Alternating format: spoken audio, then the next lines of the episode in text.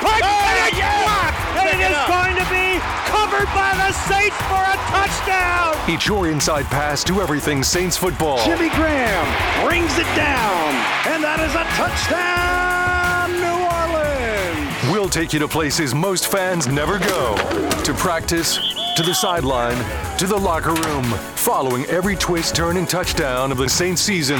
That is going to be a touchdown, Taysom Hill, Taysom T D. Welcome to Inside Black and Gold. And that is going to be a touchdown again. And guess who? Mike Thomas.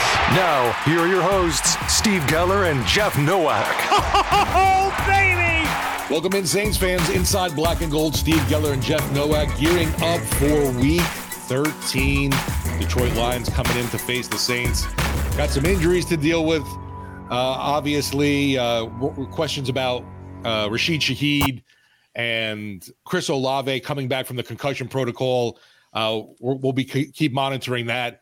But um, we got to hear from quarterback Derek Carr on Wednesday. And, man, I, I know a lot of folks are sick of hearing from head coach Dennis Allen what he's had to say, but uh, D C and what he, I guess, is spewing out is kind of getting old as well. Yeah, so we'll get into that. I do want to talk about, so first, there was one move, one roster move that's worth talking about first, and might as well get it, get it in the top, which is uh, the Saints signed Jonathan Abram to the active roster. Um, that's kind of a, an interesting one just because Jordan Howden is probably going to start. Like, I think the Saints are happy with Jordan Howden in terms of getting him in that role.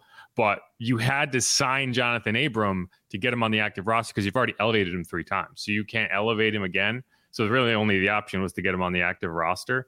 Um, and I had I had one person just reply to me on Twitter being like, oh, that means they're not they're not happy with Jordan Howden or they're not confident in Jordan Howden. It's like, no, you just need somebody as the right. backup.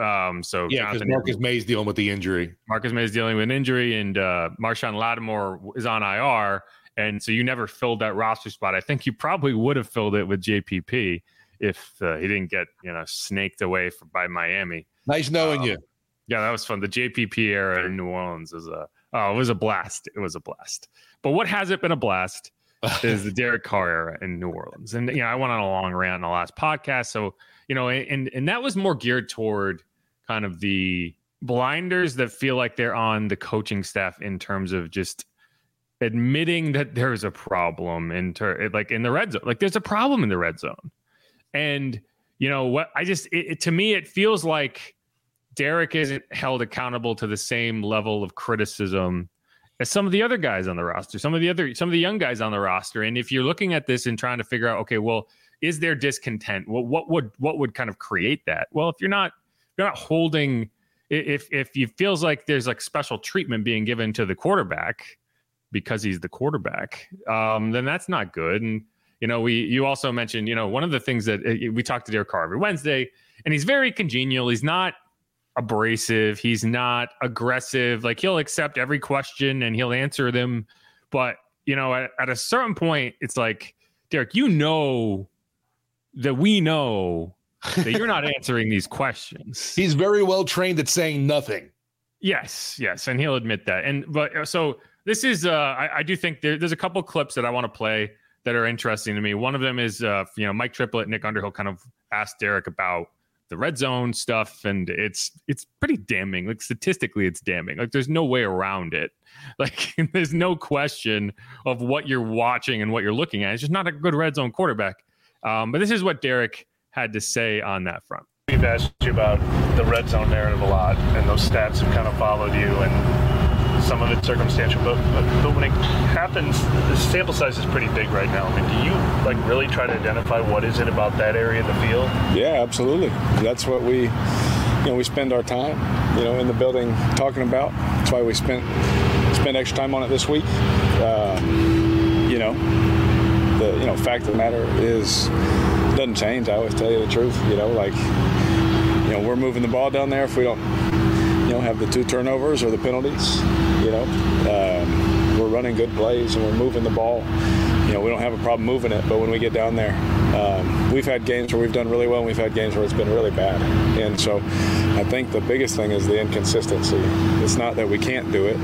Um, it's just, why is it inconsistent? And we have answers. Um, everyone wants to hear the answers, but we just don't, you know, we keep them in-house.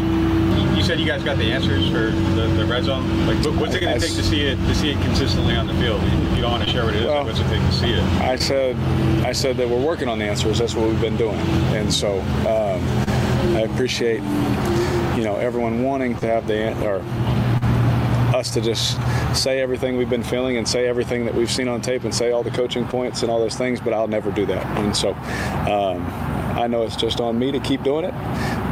And for, you know, whoever they want to point at, please point at me, because I can handle it. How, how do you weigh that, though? Like, when you guys are moving the ball, but you are moving it in the last twenty, like, how do you how do you marry those two two thoughts together? I don't know, man. You got to ask Coach Pete and D A, uh, myself. When you ask us, we're not going to be able to give you all the answers that everyone wants to hear on the things we're trying to work to do better, uh, schematics and player and all those kind of things. And so you're going to keep asking the same question. I'm going to keep giving a lot of words and no answer, you know, because I'm not going to tell you.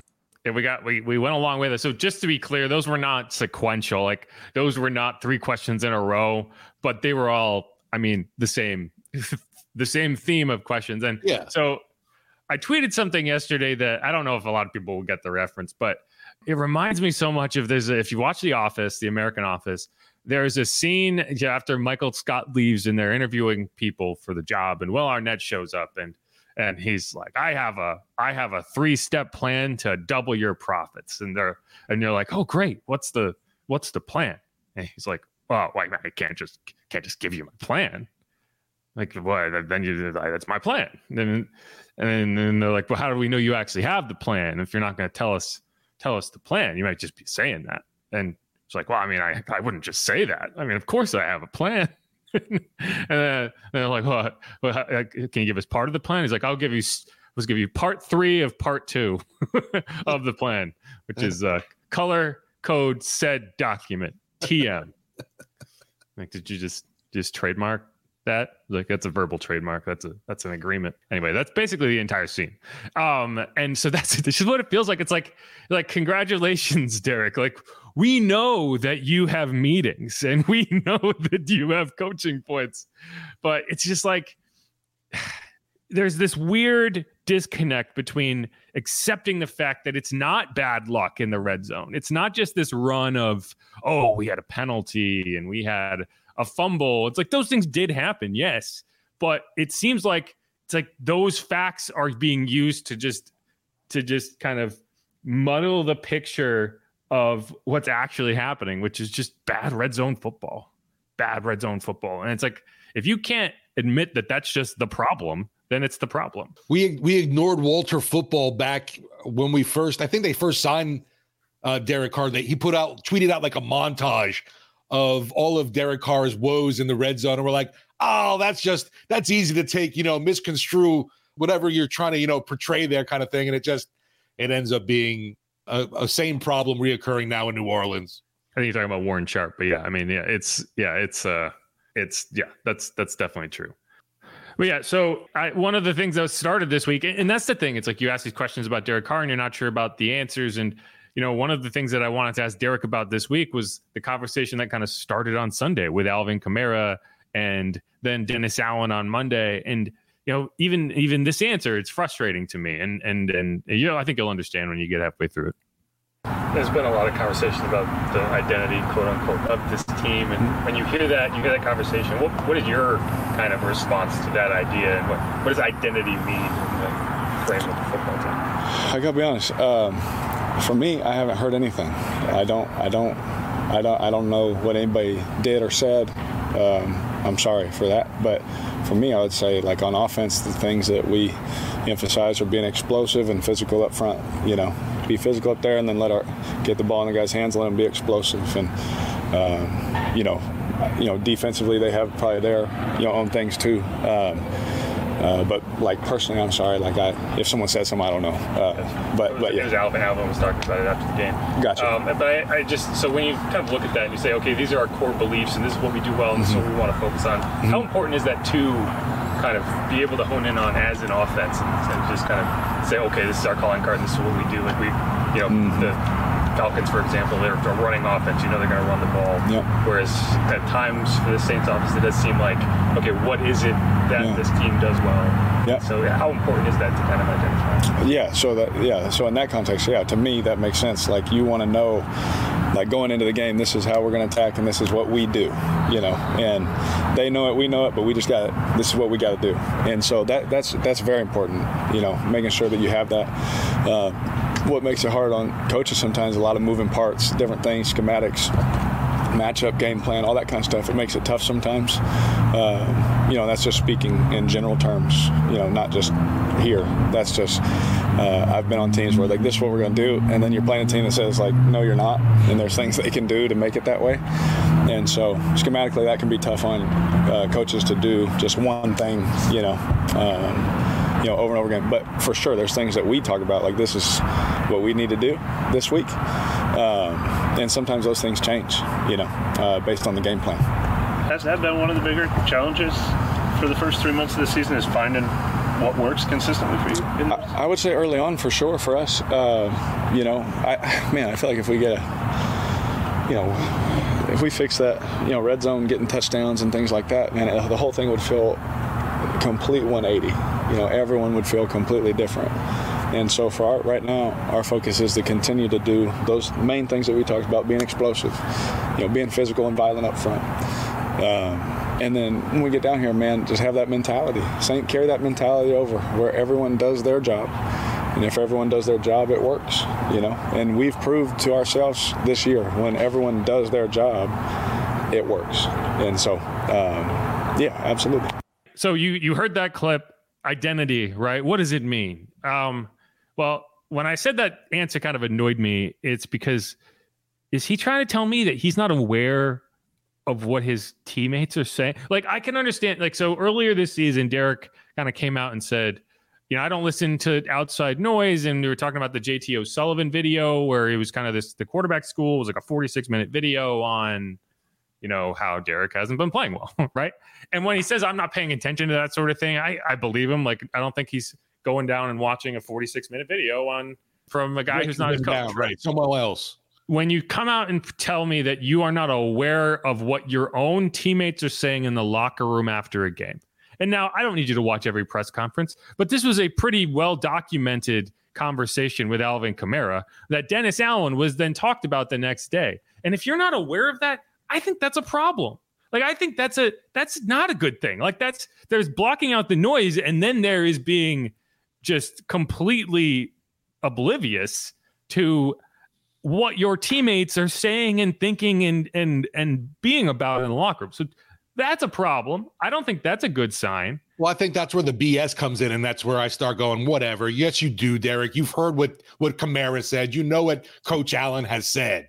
Right. So that, right, right, right. So either you are lying to right. me, or you are not aware of what your teammates are. Like, one of those things is true.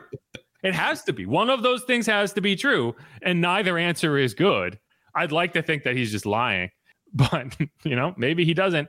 And, you know, the funny thing is, I will at least give him points for consistency because his answer was the exact same as Dennis Allen's in terms of being explosive on offense. And, you know, the funny thing is, like, it's like, but that's not what an identity is, no. right? That's not like, like, like having a couple big plays throughout the course of a game isn't an identity. That's just something you've done. Your identity as an offense has been empty yards, has been, yeah, we move the ball and we're happy about it, but we don't score, but we don't get touchdowns.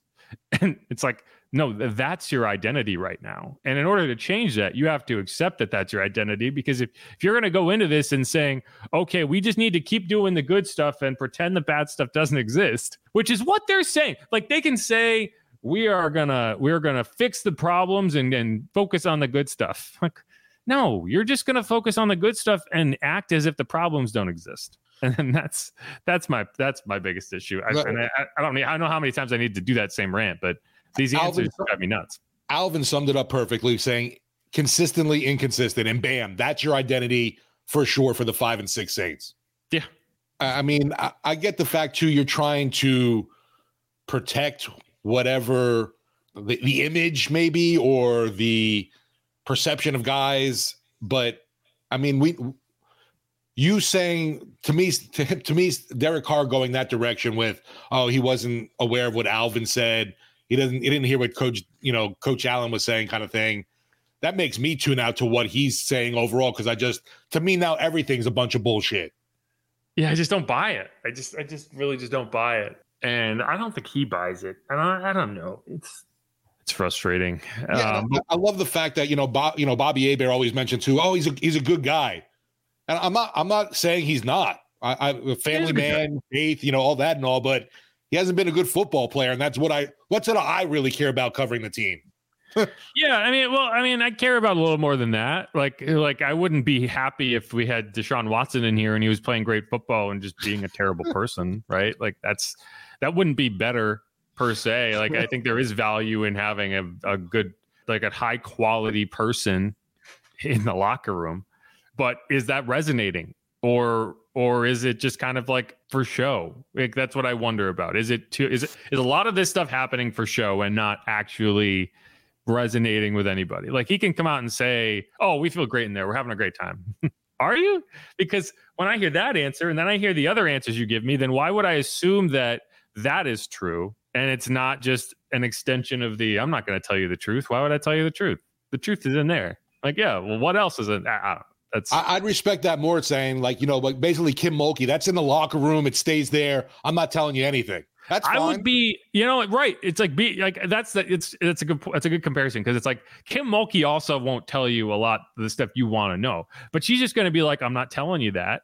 And, and she's, it, not right. gonna, she's not going to, she's not going to mince words. She's not going to sit like, like Derek's admitted to doing. Not going to say a bunch of words that don't mean anything. And then tell you, oh, well, yeah. Okay. You know? It's like, just just say, I'm not going to tell you and move on. Don't pretend to answer the question and not actually answer the question. Then I, his press conference would be a lot shorter. This all comes to be more annoying and, you know, poking at you, aggravating you more, obviously, during losing, you know, because obviously coaches and players are constantly lying to us. Yes. Well, you know, it's funny. Is it is it lying or is it just not telling the entire story? And I think what you would hear from coaches is that it's more just, I don't tell you everything. I don't lie to you. Nothing. I, I don't go out there and say things that are just untrue. Like I'm not going to go out there and just lie, but I will go out there and not tell you all the information. Right. And, and so in effect, are you presenting a picture of something that's not accurate? Probably, but that's not, it's different from lying, because when you go out there and lie, that's a different story, because in a lot of instances that lie will be proven a lie, you know, and then you get asked like, well, you said this, then why didn't this happen? And then it like, uh, like Dave Gettleman, when he was like, we are not trading Odell Beckham Junior And then like a week and a half later was like, well, look who, oh. who got traded, you know, and they won that trade. Let's be honest. Um, but yeah, it's, uh, it's a whole thing, and we will move on, but there's a lot more to talk about. I do feel bad. Like, so much of this conversation around this team centers around Derek Carr, because you have to have it centered around Derek Carr. It's a lot more going on. And I would love for a week where we can talk about something that's not the quarterback, right? But it's just, you got to win a couple games for that to happen. Right now, we're, the, the, the quarterback, we're seeing comparisons of this is, uh, you know, Derek Carr now, and this is Andy Dalton from last season. And it's not making you feel much better. No, it's making you feel exactly the same. Exactly the same. Yeah, and so let, let's move on from that. Let's we're gonna get into a conversation with Mike Stone from ninety-seven point one The Ticket, aka Stoney, host of the Stoney and Jansen Show, and he's gonna give us a lowdown on Dan Campbell, on the Lions, on what to expect, what this team has done well, why they've struggled as of late, all that good stuff. Stick around on Inside Black and Gold.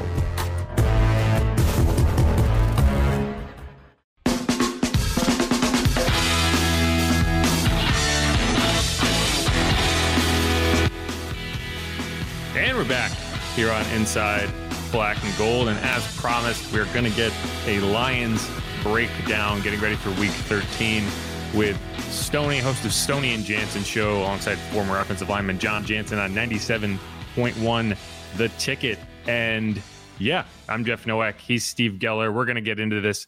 You know, the Lions are fascinating to me because they're a team that it just feels like halfway through last season decided, you know, we're tired of being this downtrodden franchise. We're going to be good. And since that point, they have won what? Uh, fourteen of of seventeen games or fourteen of eighteen games, something like that. And, you know, it's you don't typically see turnarounds like that. So, you know, I'm I'm just curious as you as someone who's obviously followed this team for a long time. Does it, does it, do you kind of just keep waiting for the other shoe to drop? Does it almost feel like this isn't what's supposed to be happening? Uh, yes. People here suffer, guys, from S O L, which is same old Lions. I mean, the greatest stat in sports is the fact that you have a franchise that has won one playoff game since nineteen fifty-seven. I was born in fifty-eight. Now, I didn't grow up here. I've been here for thirty-six years. Uh, I believe the franchise has been jinxed. But hell, I mean, you guys used to be the laughing stock, and you know it can happen like that. But it's it, for some reason this year, it just feels different. They've had with Barry, they've had some good years. Even with Stafford, they've made the playoffs. But they actually look like a real football team. It doesn't seem like it's fake. So we'll see what happens after Thanksgiving. It's like, oh boy, here we go. P T S D is setting in. Here we're gonna go. Same old Lions. Uh, I think they're better than that. They're not as good as Philly or San Francisco or even I mean, Dallas, but I think they're a good football team, and they're fortunate to play in a crap division. Well, well, you we guys know, know about that too. Yeah, we know plenty about that. Exactly. Uh, you, you mentioned real, and so someone who's real, definitely head coach Dan Campbell, who we know well too. Just uh, the turnaround that he's been able to bring there, and that attitude, the mentality. It's just really fun to watch unfold. Yeah, they've become, I think because of him, almost like, uh, in a weird way, America's team. Yeah. Based on based on Hard Knocks. I mean, look, he was mocked when his first introductory press conference with the, the kneecaps and all, all, all that stuff. And but on Hard Knocks, you really got to see him, the coach, his coaching staff, and even some of the players. Uh, they they love him. Now, has he made a lot of weird decisions? Yeah, I think that's the uh, – the Sean Payton influence sometimes, you know, but it, it, it's worked. They they gamble a lot. Campbell's gambles, we call them most of the time. They've been pretty successful, nice. uh, but it's it's just it's just weird. I mean, they they hit people. They they're they're not the greatest team in the world. I mean, they don't have the greatest, you know, quarterback, but they have good young players. And their biggest problem right now is defense. And uh, but Dan Campbell, to his credit, he's going to put all the blame on the offense. He says we got to outscore people, and. Uh, That's what happened uh, against Green Bay. The offense in the last two games, actually, they've uh, turned over the ball over seven times, six of them by Goff, three fumbles on Thursday and three interceptions against the Bears. You know, Dan Campbell's funny because I feel like Saints fans probably know more about Dan Campbell now than they did when he was a coach here, right? Yeah. And, it's, you know, especially because, you know, Hard Knocks and everything, I really kind of illuminated, you know, the Dan Campbell kind of personality. Right? Because he's he's always been that guy. It's not like that's something that he decided was going to be the case when he got to Detroit and that people were going to start biting off kneecaps and stuff. Uh, you know, and obviously everyone kind of got to know Jamal Williams when he was on Hard Knocks a lot more than the, you know than they probably did previously. And he's kind of just this right. character. But, you know, has, has, has the team kind of embodied that? You know, obviously Aaron Glenn is there as well as another guy we're familiar with. But how yeah. how has the team kind of changed in terms of a personality with Dan there? Because it's like, you either buy into that or you don't. Like it's it's a, something that could probably go very wrong if it's not embraced the way it has. Well, been. he's coming he's coming from probably, although record-wise wouldn't show it, but still one of the worst coaches in N F L history in, in Patricia, who the players couldn't stand. And now the Correct. players love him. And part of the reason, you mentioned Aaron Glenn, you look at that staff, and the, most of them are former players. And yeah. as long as they don't B S people, the players love that. They love playing for guys who they know. Now, conversely, the offensive coordinator, who everybody loves, Ben Johnson, was not a player. But you got Antoine Randall L. Uh, you got Mark Brunell as the quarterback coach. You could go on, on and on. Dre Bly, guys who play in the league, and, and that says something. Uh, they they love the grit part of it, and he is he's real. You guys, you know, you know him a little bit. He's he's not phony, and I think the players really like that a lot. Yeah, definitely someone who wears, the, you know, the emotions on the sleeve kind of thing. And I, yeah, I guess the players, like you said, respond to that uh, along with the fact that been there, done that. You mentioned the defense struggling. What's been up? Because I thought I felt like the D line for this this unit was a, a big strength, but uh, really I, I'm, I was surprised to see the amount of points the Lions have given up on average. Well, they, they they've gotten very little pass uh, pressure on the quarterbacks, and Hutchinson. We know about that too. Hutchinson's played okay, right? But he's getting doubled a lot, and he has no help. Last year they had this guy James Houston, came out of nowhere, played with for for Dion at Jackson State, and he had like what seven and a half, eight sacks in like six games. He got hurt in week one, I believe, so he's gone. They they really beefed up their secondary with free agency. And those guys got hurt. Emmanuel Mosley, he, he didn't play. I think he played one or two snaps. Chauncey Gardner-Johnson, who you're familiar with, he oh, got yeah. hurt early. Uh, they've had a lot of injuries in, in the back half, and their linebackers are not that great anyway. Although, and one of the guys who's having his probably his best year, he's hurt. Anzalone, you know, uh, yeah, he probably won't play. Who knows about this week? And he he won't play this week, and he probably won't play for a few weeks, unfortunately. How about that defensive tackle though? McNeil has been really impressive. He's good. He's good, but they have nobody. I mean, we I sit there, you. we sit there and say, God, what could have been? I mean, if Jameson Williams comes to be, fine. They traded up to the twelfth pick. A lot of people said Jordan Davis this past year. Why? Jameer Gibbs is really good, and they got the extra pick, so they got Laporte out of it too. But yeah, you got Jalen Carter sitting right there. I mean, I know there's a lot of off-field, and other teams passed on him too. So uh, that to me was a, a big deal. But they, and even at the deadline. Uh, Sweat, the price was a little heavy because, yeah. you know, Sh- Chicago's pick was a lot better than the, the Lions would have been for Washington. But Chase Young, hmm. you could have gone – I mean, him and, and Hutch and bookends would have been really good at least for one year. And even, you know, I wanted him to go sign J P P. Now, you guys had him, and then he's now with Miami. You know, Bruce Irvin, he might make his Lions debut. How much does he have at his left at his age? I don't know. Yeah, yeah, we had J P P for about twelve minutes. So. Yeah, but I, I mean, come on, you got Dumbo and left. You got the whole Aquara family in there. It's not getting it done for you. I mean, no, um, not really. Neither of them have played very well. But yeah, so I, you know, it is interesting. So you look at the defense, but you know, I think this game at the end of the day, it's going to be can the Saints defense stop the run? You know, if the Saints defense gets gashed on the ground the way they did against the Falcons, Oof. it's just, it's hard to envision a way with the limited options on offense that they're going to have with none of their top three wide receivers that you can expect this game to be a shootout, right? So I am curious. Obviously, David Montgomery is dealing with a foot injury. Jameer Gibbs is very good as a young player. It's a really good offensive line. Jared Goff, you know, it's, it's one of those situations where I think the Saints are actually, you know, it's it's one of the more difficult matchups in terms of the teams and the offense, but in terms of a quarterback who's not going to try to run around, that's what the right. Saints want to face. So I'm just curious, from a run game perspective, what what has kind of been your view? Where is David Montgomery? Is that injury something to actually pay attention to? Go ahead. He he played pretty well after he got back from the injury, so he's had a few good games. Gibbs is going to be really, really good. You mentioned the offensive line. Uh, Jonah Jackson, who's a really good run blocker, not great pass protection. He practiced yesterday. He did not play against Green Bay, so that helps. Yeah, their offensive line is a top five offensive line, but against the Packers, it certainly wasn't. So if they can play up their potential, Ragnow's been in and out, uh, his toes bothering him. If they, you know, Sewell's a stud. If he can do it, you know, if they can play the way they can, yes, they should just run, run, run when they can, and then use the play action. Because if they can't run the ball, Goff is – Is, is very limited because he's great in play action. For the most part, he makes good decisions when he's out of play action. So that, that, that'll be very interesting. What did you guys do to Jamal Williams? It's like you sucked the life force out of him. seventeen touchdowns last year.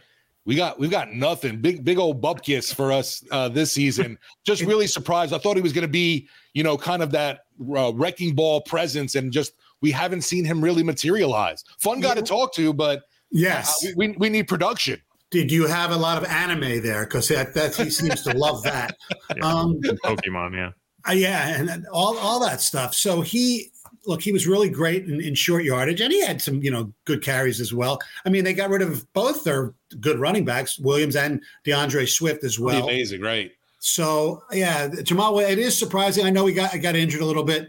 He still, at least for us, he was really good in short yardage. I mean, you mentioned all the touchdowns he had. He was almost un- un- unstoppable. But, yeah, it is a surprise. but because they are the Lions, he'll have three touchdowns on Sunday. That would be nice. It would be, it, it would be I nice. I totally to understand that. Your vantage point, too, because I think Saints yes. fans feel the same way when we face former Saints, obviously, too. Yeah, but, you know, when you go back to the Saints-Lions history, I think you'll take Willie Rofe over Pat Swilling. And although one of the, my most underrated Lion trades ever came with the Saints when we go, and the Lions got Brett Perriman for like a third or fourth round draft pick. That's going way back. You guys are probably too young for that. I know the name. Yeah, yeah, and it is funny because C J, you know, like the whole C J departure thing was kind of awkward, and you know, I keep waiting for the revenge game. And the last two years, there's been an opportunity. They've played the team that he's on, but he's been hurt both times. And I know, you know he's kind of, he's he's a character, as you guys know. I mean, oh yeah, they they put on this. They, they started this thing after they beat San Francisco. Uh, if it be Kansas City, excuse me. We're going to wear ski masks, and that was all C J. Yeah. We're, we're running in. We're going to steal game with ski masks, and then he gets hurt. So that the ski mask thing went right down the old, you know what? Right. Well, that was, a, and it's funny because that's a Saints thing. That's that started with I think Mike Thomas and uh, back in like the twenty eighteen season. I don't even know if C J was there. I think it was, but like that was something that they like. If you go back and you, you'll find Alvin Kamara and Mark Ingram doing post game interviews in ski masks. Uh, it's kind of funny. By the way, um, curious, was Ingram always so verbose when he played with you? He's really good on T V. And so was he like that with you guys? Yeah, definitely someone in the locker room you went to and knew you were going to get a good soundbite from. Uh, great talker. You knew, you kind of got that inkling he was headed towards the media realm after after football for sure. And, yeah. uh, and what's the deal with Michael Thomas, man? He was so I, mean, I can't figure that out. I'm sure you guys are going through that too. You know, it's it's funny. We've talked about it a lot on this podcast, but you know, Mike, it, it's you know, there's a certain point where you you're in you get hurt so much that it's in your head, and like you just can't get back. And you know, he's he got through nine games. I thought he looked fine. He was, but you know, it's it, the funny thing about Mike Thomas too is he's not young. You right. know, you look yeah. at you know the guy he replaced, Brandon Cooks, and got drafted what three years after is younger than him. It's just kind of weird. You know, yeah, because Brandon Cooks, it feels like he's been in the league forever. I think he got in the league in like twenty fourteen. That's because he's um, played for everybody. Yeah. yeah. But it's like the the complete opposite of like, okay, he came out of college as early as possible, and and Mike Thomas came out as late as possible. And so you, you look at it, it's like you look at the core of that group, and it's Alvin Kamara, Mike Thomas, and it's like, yeah, yeah that's I think that's what has people frustrated about the Saints right now. And it's kind of the opposite of in terms of the, the Lions is like their core group of guys is getting older and older and older. And you're like, well, if you're not good now, you're not going to get better. Right. And and I think that's kind of the opposite of where the, the Lions are now. Correct me if I'm wrong, but it's like your core group other than Jared Goff are your young guys. Right. Amon-Ra Saint Brown, who I loved. I loved coming out. I think he's a great player. Um, he doesn't you know, get enough credit. And, no, he, does, like, he doesn't because he's, you know, he's not flashy. You know? Right. Yeah. From a trajectory perspective, it just feels like this is a team that even if it's, you know, it's hit some hard times over the last couple of weeks and you're starting to, you're seeing kind of the growing pains of a, of an N F C power trying to figure out who it is. Like we saw that with the Eagles last, like the first couple of years, they mm-hmm. made the playoffs, they lost, and then they kind of just kept, kept growing. I just, it kind of feels like that's where the Lions are right now. And I'm just curious what, what you think about that. Yeah, I think uh, we look at them as, uh, you know, we got a little carried away. We're talking about, you know, who are you going to root for in this game because, you know, we could get the one seed. Like, Eagles, Niners, who do you want? No, you want the Eagles to win. You're not going to get the one seed, okay? Right. So maybe to try to get the two seed. I think people are the realization that they're a good team. They're they're not a great team. And they've had the benefit of some some favorable stuff. I mean, when they beat the Chiefs at Arrowhead, no Kelsey, no Chris Jones. And they haven't played a lot of really top-notch quarterbacks either when you look through who they've played. So hopefully for us, Derek Carr will be the mediocre Derek Carr, but, you know, you, you know he can be really good sometimes. Yeah, the uh, that's the problem, the, the sometimes. Yeah. Uh, going, looking at that offense again, you briefly mentioned Sam Laporta, just a, a really uh, a key rookie in that tight end class that uh, was raved about so much. And just seems to be pretty productive every game, just uh, uh, has the trust of Goff, obviously. And I don't know, it seems like five, six, seven targets a game at least. Yeah, he's not he, he's not a great blocker, but he's gotten better at it. And look, everybody couldn't understand. I mean, we did outside of Detroit. Why would you trade T J Hawkinson? Yes, right. Well, because you don't, want, you don't want to pay him what he's now getting from Minnesota, as good as he is. If you can get somebody else, and Laporta, Not quite as good as Hutchinson right now, but it's it's rookie year. Right. His production is really, really good. So that ended up being a really good move. You know, I think they're having a hard time figuring out, I mentioned this, the trade deadline. Okay, we're good. We Our record might be ahead of schedule. So why F with that, you know? So, yeah. But here, where you haven't won ever, you say F the picks like the Rams did and just – do anything to possibly yeah. get to the Super Bowl. What was the reaction kind of when you saw Matt Stafford win, win a Super Bowl with the Rams? Was that was, kind of... It, it was pretty polarizing. I mean, I like him personally, so I thought it was it was okay. But there were people that, you know, you had one side that say he could never win, he can never win, he can never win, he can never win a playoff game. It's all his fault. Then there's the other side that says it's all the Lions. It's this organization of yeah. history, history, history. And basically it's somewhere in between, I'd say. The reason they never won a playoff game with him and maybe twenty percent him, because he had, you know, and people say, well, he never had a running. Okay. Reggie, Reggie Bush one year, they never, every other year they had a decent defense with, you know, Sue was really good, obviously. And he had Calvin Johnson, for crying out loud. I mean, so yeah, he had good players. He had awful coaches too. So, you know, I'm just kind of coming full circle. We've been all over the place on this, but it's just something it's I'm okay. curious about. I talked about it yesterday. I haven't even brought up former Michigan center Cesar Ruiz yet. Yeah. Oh, there you go. There you go. Um, but so I, I am curious because because the Saints fans are kind of going through it right now in terms of Dennis Allen, and you know you're in year two, and this is a very similar situation where the Lions were with Dan Campbell, and you know it's like you're looking at three thirteen and one, and then one and six, right? Any reasonable person would be like, he's not the guy. Get rid of him, and I and I'm sure that that was a loud, a loud sentiment at that point, and and it it changed, right? Like you're yeah. now at a point where everyone's like Dan Campbell, wow, he's the guy. I'm just curious. So how loud was it at one and six, even four and seven? Like you're not out of the woods. Like you, Dennis Allen could have a team go win three games and everyone would still be like, well, I don't know. Yeah, okay. But you know, how loud was the kind of anti anti Dan sentiment at that point? And at what point did it start to turn? Um, it had to be kind of late in the season last year. Well, I mean, the owner, uh, Sheila Fordham, she basically gave him a vote of confidence saying, look, yeah. we're, this is for the long haul because he signed a, a six-year contract. Yeah, look, there are some people who look at the record, you're right, who just want to – he's not the guy. He's a clown. He does all this stuff. You know, Harry High School, his stuff doesn't work in the N F L. And then when they started to win games, people started to – it started to change. And Hard Knocks got really people into the football team too. I mean, they really – got to say, you know, he's a really good guy. And now he could run for mayor and win. Uh, and he would, and he, no one would want to fight him because he's no, scary looking. No, no. I don't know if we touched on it. I'm sorry if we did. I, I can't recall. How is Anzalone looking heading into this game? Is it is it not looking good for him to no, play? I, I, no, he didn't practice yesterday. I don't think he. I don't think he's playing at all. It, gotcha. It could be because they don't, as you know, in the N F L, they won't say. Just right. Tweeting between the lines, and we have Campbell on every every Tuesday. I think this one might be for a few weeks at minimum. It's a hand injury? Yeah. What happened? I don't I you know, he he came out of the game against Green Bay. Uh, I think maybe maybe he broke his wrist. I don't I, I don't I don't yeah. know. That's it's funny because it's like you hear there's certain appendages that you see on the injury report and there's ah, just wrap it up, put a right. club on it. But yeah, it's, it's sometimes it's not that simple. But all right.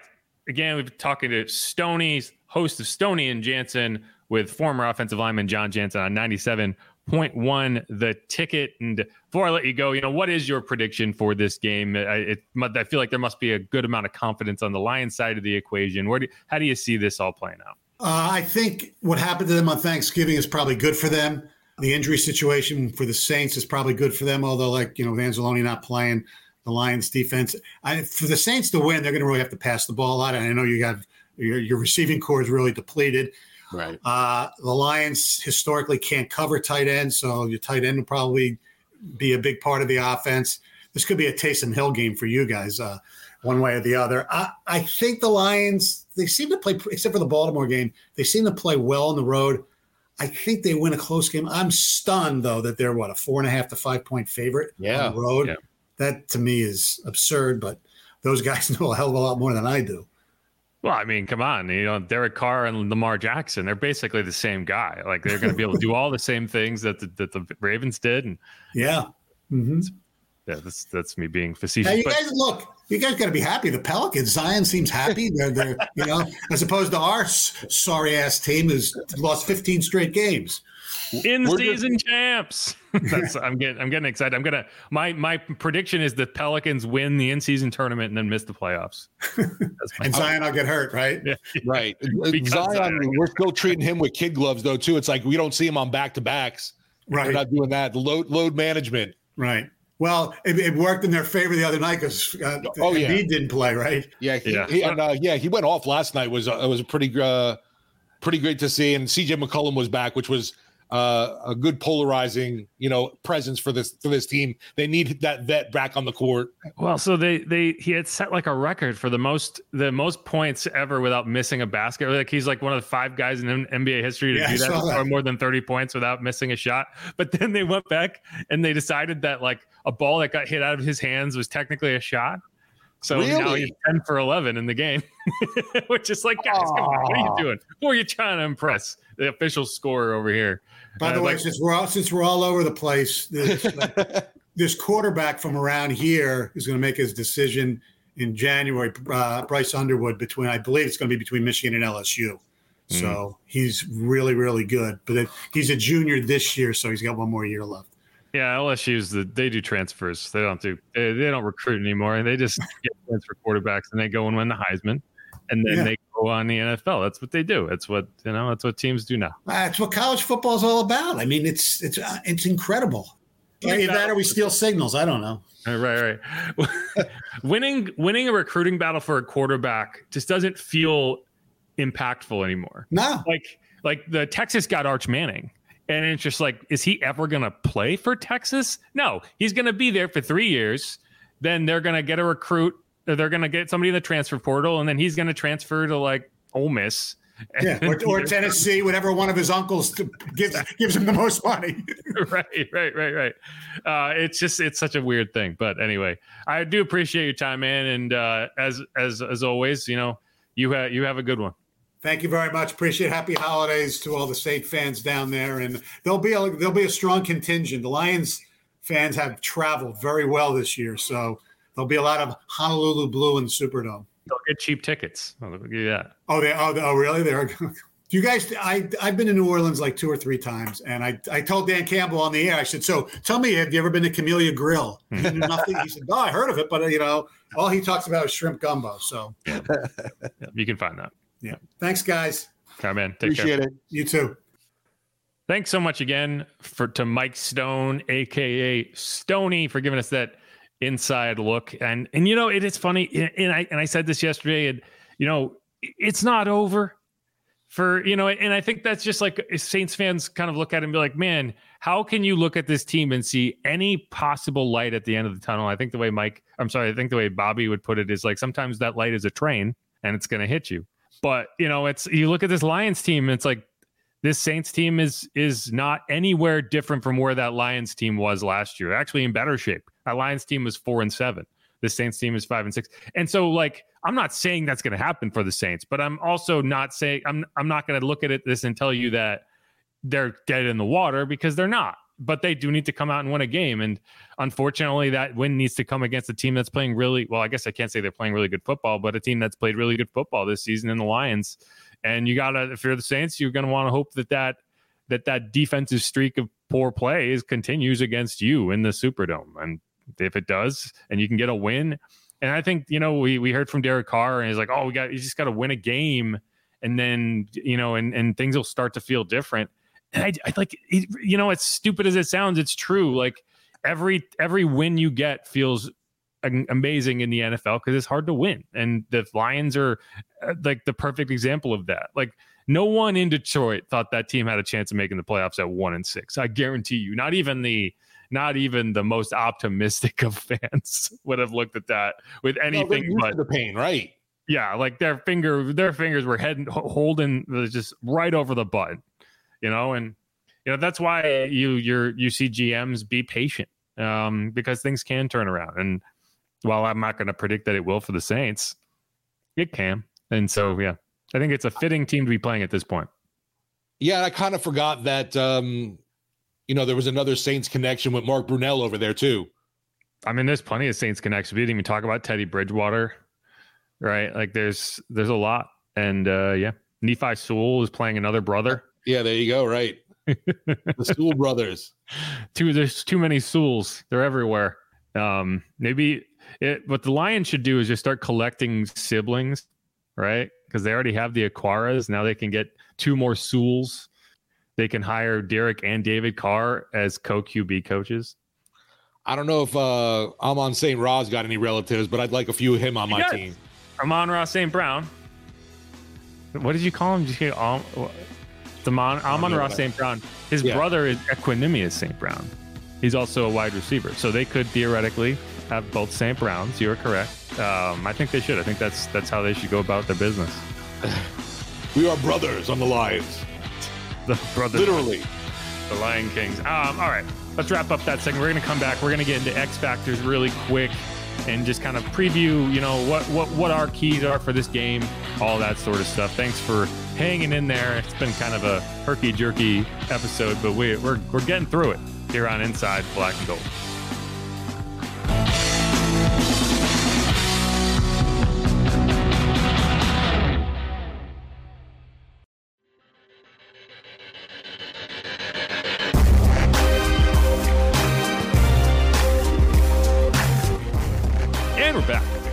Inside Black and Gold. I'm Jeff Nowak. He is Steve Geller. Got one more segment here, and we're going to do our typical bullshit breakdown of the X Factors of the game. Because, you know, it's, you know, we'll, we'll talk about a lot of stuff, and we'll say what we think we needs to happen, and then and it never you know, does. Same shit over and over again. But we're going to do it. We're going to talk about it. Um, you know, I love and, that, man. That's great.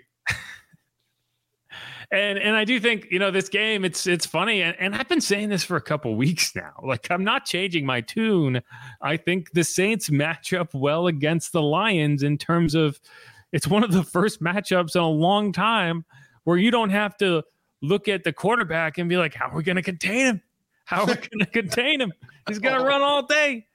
And and so it's just like, you know, good. Maybe they can build some confidence in a matchup where it's like, It's it's you know it's it's kind of like Tom Brady in the past where it's like everyone's like, oh, that's Tom Brady, he's the best of all yeah. time. We're like, yeah, but at least we know where he's gonna be. You know, it's like he's good. It's like he's there, and we're gonna run at him, and maybe we can tackle him. You know, maybe not. Maybe he throws the ball really fast, but we're gonna go. We're gonna try to get him. And so Jared Goff is kind of that, and I think Deuce put it pretty well. It's like if the Lions are gonna beat you, you need to force Jared Goff to beat you. You need to force him to to identify throws. You can't just allow them to run the ball and and and set up play action. And then by the time he does throw the ball, you're sitting back and you're in the, you're you have eight guys in the box trying to stuff the run, and then you're man to man on the outside, and he can kind of pick you apart. So that's that's kind of my like I, I I still feel that way. I still feel like this is a game the Saints should, you know, we're, we're looking at it, and the Lions are heavy favorites in the Superdome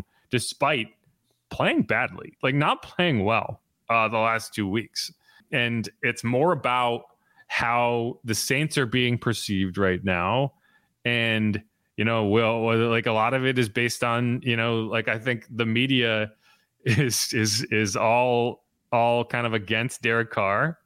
And when that happens, the money goes against the, the Saints. And that's why you're seeing that heavy line. I think the Saints are going to win this game, uh, as annoying as that's going to be for people to watch. But We'll we'll see it. You you mean the fire Dennis Allen now crowd? Yeah, that's kind of what I'm talking about there. Like I, because this is it's like of what the the most on brand thing for this to happen this season. Oh, for sure. Is the Saints will go out and beat the Lions, and then the the the Panthers will show up and and bully them. Um, and Bryce Young's gonna have the best game of his life. And then everyone's gonna be like, "Oh, the Panthers need to keep this guy who I, with their special teams coach. I don't even know who it is." I was kind of um, joking that Bryce Young gets hurt this week, and we'll see Andy Dalton. That would be funny, but yeah. So it's in you know, script I got it was an early version of the script. Early version. Um, yeah, before the before the redactions. Anyway, yeah. So you know, can you tell I'm not super excited to talk about the Saints right now? Like, it's just it's such a demoralizing team to talk about. Because it's just everything's negative and you just can't imagine good things happening. And every time you think that something has clicked, then it then it breaks. You know, like if you told me that the Saints would have perfect health through nine games and then still be struggling this hard heading into week thirteen, you know, it's, it's tough, but you know, let's, let's, let's stop listening to me and let's listen to you. And so what's what, let's start on the defense. And so if you're yeah. picking a defensive X factor, a defensive player that you need to have a big game, what, what would it be? I keep going back to the D line over and over and over. And I've been, you know, hoping to see something more from Cam or, you know, Brazee. Uh, but I, I'm really focused on the two defensive tackles with uh, Saunders and Shepard. I just feel like there really hasn't been much going on in that middle, either with the, the pressure or even in run def- defense. And that that's obviously not good. And going into this matchup, two decent running backs you're going to have to keep in check. And then a quarterback, like you were just saying, you're, we're going to dare you to beat you, but we're still – we got to get pressure on the Q B uh, at the end of the day. Seeing no sacks, no pressures at the end of games, I, I, it's not cutting it. Yeah, so, I, I mean, I, I, I, I'm kind of looking at Isaiah Foskey. I think this is going to be a chance for him to to to show up and to show what he's got. You know, he's he's back healthy. Cam is not. You know, even if Cam plays, it's hard to imagine he's at one hundred percent. So do you limit his snaps? Do you give Isaiah, especially on pass downs, chances to get upfield and get up to the quarterback? And, you know, one thing I've been saying is the Saints are just not athletic enough on the defensive line. And maybe that helps. Maybe the young guy can get in there and just, you know, shoot some life into this defense. Um, Because, yeah, I mean, you're going to have to stop the run, but you're also going to have to get after Jared Goff and harass him and make him uncomfortable in the pocket. And someone's got to do that. And I think they're probably going to double Carl, and they're going to leave you one-on-one on the opposite side, because who, what defense is is doubling Cam right now? I don't I don't know why you would. And so, oh, right. yeah, I mean, I think that's something you're going to have to see is, can someone generate pressure, and can it, can it be Isaiah? So, you know, maybe I, I think feel it's, like we haven't heard much from Granderson recently either. He's getting doubled.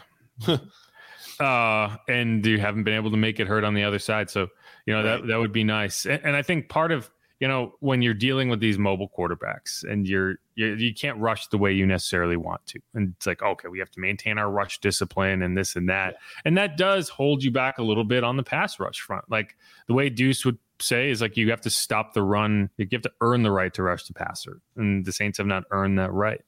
So, you know, that's that's what you're going to want to see this week. Um, no, you, yeah, you put it perfect. And you know, I always hear from Cam and everybody else, stop the run, have some fun. And we yeah. ain't been doing that.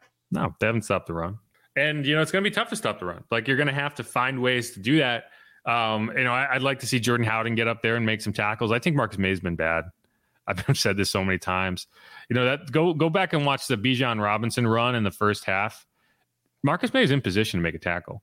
He doesn't even come close, you know, and it's just, it's just not good. Yeah, I know. And, and like, they invested in him, and I get it. And, you know, I, I just don't know if he ever fully got back from that Achilles injury. It just doesn't look explosive. Like, eh, so hope maybe Jordan Howden and, and Jonathan Abram to a lesser extent can get in there and make some plays, assuming, assuming Marcus doesn't play. I think that depth chart should flip. Personally, and I've been saying that for a few weeks now, but yeah, so like that's gonna that you know how that nickel spot holds up in, in run coverage, how Alante holds up in run and run run support. That's important. Um, Maybe like so, you mentioned with May too, because of the the struggles. They're like, you know what, he's back. We'll sit out the week. I mean, look at what happened in Indy. Hmm. He was healthy, or I guess not healthy, but he he was not. Like, he didn't play. He was inactive, but it wasn't because he was un- incapable of playing. It was because right. he didn't practice that week. And they were like, we're okay with Jordan. You know, like, you don't do that to a player. Like, like what? Name some other players that you would be like, nah, we don't need you. Right? Like, that's Jimmy Graham. yeah. But I mean, like, would you, you, would you have done that with like, Chris Olave? Right? Would you have done that? Would you have done that with Cam? Right? Like, if Cam is not practicing this week, he's still going to play if he's healthy enough to play, right? Like, there is not a, like, you wouldn't have done that with Tyrann Mathieu. You wouldn't have done that with no. Marshawn Lattimore. You wouldn't have done that with Paulson Adebo. No. So, I, I mean, I, I think that that's a pretty telling decision in terms of where you're at right now with Marcus. And I think the only thing that's holding them back is the fact that Jordan's a rookie and he's going to make rookie mistakes. And yeah, I'm okay with some rookie mistakes because I think you get more dynamic. Right. Yeah. So anyway, that's, that's, uh, I, I don't like, I don't like, I don't like trashing guys, but I just don't think he's been good enough. And I think we need to be honest about that. Now on the offensive side, who who would you say your offensive X factor is? Well, uh, with the depleted offense, yeah, whoever's um, out there, right? I, I'm I'm gonna have to lean on A K, man. I mean, he is the definite playmaking workhorse that I expect to be involved constantly. I know we talked with Stoney mentioning, oh, this is gonna have to be a Taysom Hill game, and as much as I'd like to agree with it, I just don't know because of the consistent, inconsistent usage of him. I don't know which which pl- game plan we're going to get for for Taysom. I do know A K is definitely constantly fed the ball, so I'm more confident in going with him as the big difference maker in this. They'll use Taysom. They're going to use Taysom. uh, he's going to get the ball. Don't don't you worry about that. Um, now, is he successful? You know, that's this is this seems like it should be a matchup where he's going to be able to take advantage of that defensive line that, that is not particularly stout against the run, right? It's like, you know, they, they the Aiden Hutchinson's really good. I think they have some guys who can get after the passer, but the interior, it does not scare me whatsoever. And so maybe you can make some hay there. I'd like to see them get a little more creative with how they use Taysom, but I think Taysom will get the ball. Um, although maybe they'll say like, well, we tried your seven carry thing and that didn't work, so now they have to get to eight carries. That's the new number. That's what they got to do. Right, because now um, it's fifteen and one with eight carries, right?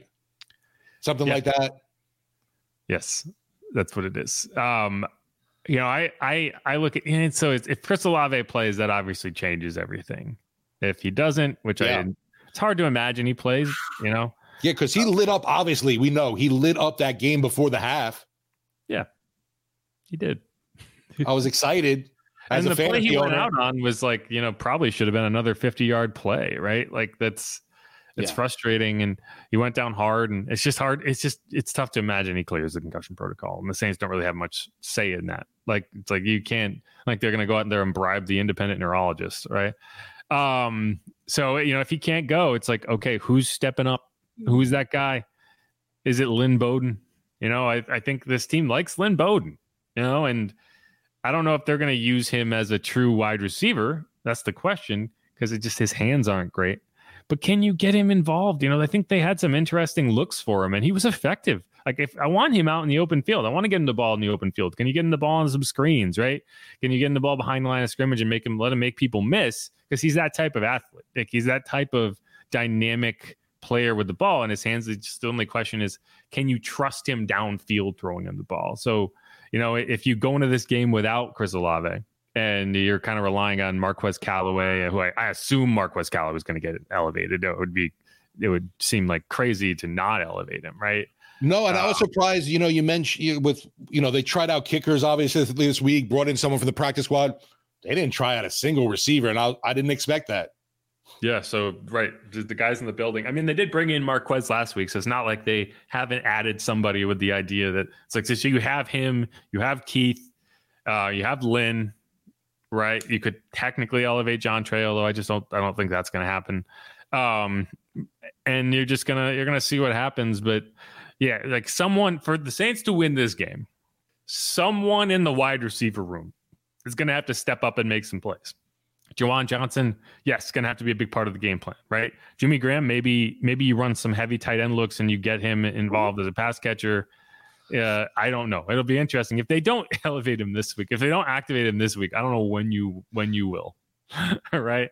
So right, if he's something. inactive Sunday, it's like what we, you really have no usage for him in this matchup with no. Just make him a, just make him a coach. Let him retire. Make him a coach and save a roster spot, because that's just, I mean, I don't, I don't know. Um, uh, who, who knows? Maybe after the season, we'll get the inside story of the real Jimmy Graham story. A real Jimmy Graham story. He's been riding bikes. He, he bought a. They brought him in because he promised to buy a Peloton for the weight room, which he did. He did do that. I did not and, know that one. Interesting. Uh, yeah, well, he got, he's got. You got to ride his bikes. You know, it's funny because uh, J- Juwan. One of the few times I saw Jimmy Graham in the locker room, Juwan was doing an interview and Jimmy was walking by talking about how what people did on their bye weeks. And he was like, yeah, some of us, you know, went home. Some of us went to Miami and rode bikes. So wait a minute. Jimmy had to buy a Peloton for the weight room? I suppose. Yeah. That's crazy to me. I mean, they have bikes. They have, yeah. they have, but he wanted a Peloton specifically. Oh, he, had, he wanted that one. I guess yeah. I, I can, whatever. Yeah. You're, you can do what you want. That just seems wild to me. Uh, yeah, I mean, like, but I guess we all have our uh, on a lesser scale. Like you go to the station, we have our own headsets or whatever kind of deal. So whatever. Way off track there. Great comparison. I know. Yeah, it's very, very similar. We're very similar. Yeah. Okay. So yeah, that's my kind of X factors. You know, who, what, what, I don't even name, like maybe Lynn, maybe Marquez, someone's got to step up in that wide receiver room and catch some passes. AT? AT. That's who I was. I, I, if, if he remembers where he is. Yes. I didn't remember him because he, uh, you know, my, my brain had a cramp just like his did uh, on that, on that play. There's been a lot of brain cramping with this team. Yeah. But all right, let's wrap that up. This is the final episode of the week of this super happy week of Inside Block. I'm going to say podcast. So positive. I'm hopeful that we can have a happier podcast Sunday evening after the game so that we can stop griping and, and hooting and hollering in the negative way, and we can hoot and holler about positive things. I'm predicting a heavy-duty bourbon podcast after the, the Sunday's game. I'll have to go buy some bourbon. Yes, stock up now, please. All right. Thanks, everyone, for listening. I'm Jeff Nowak. He is Steve Geller. If you haven't subscribed yet, please do that. Check us out on W W L dot com for latest news, notes, and analysis. And until then, who dat? Go Saints. And go Jets this week. Unreal. Go Jets. Why? Falcons. Are they playing the Falcons? Ah, yes. Aaron Rodgers going to be back soon. Go Jets. Barry Boyle. J E T S, Jets, Jets, Jets. All right. Peace, y'all. Peace. Who dat?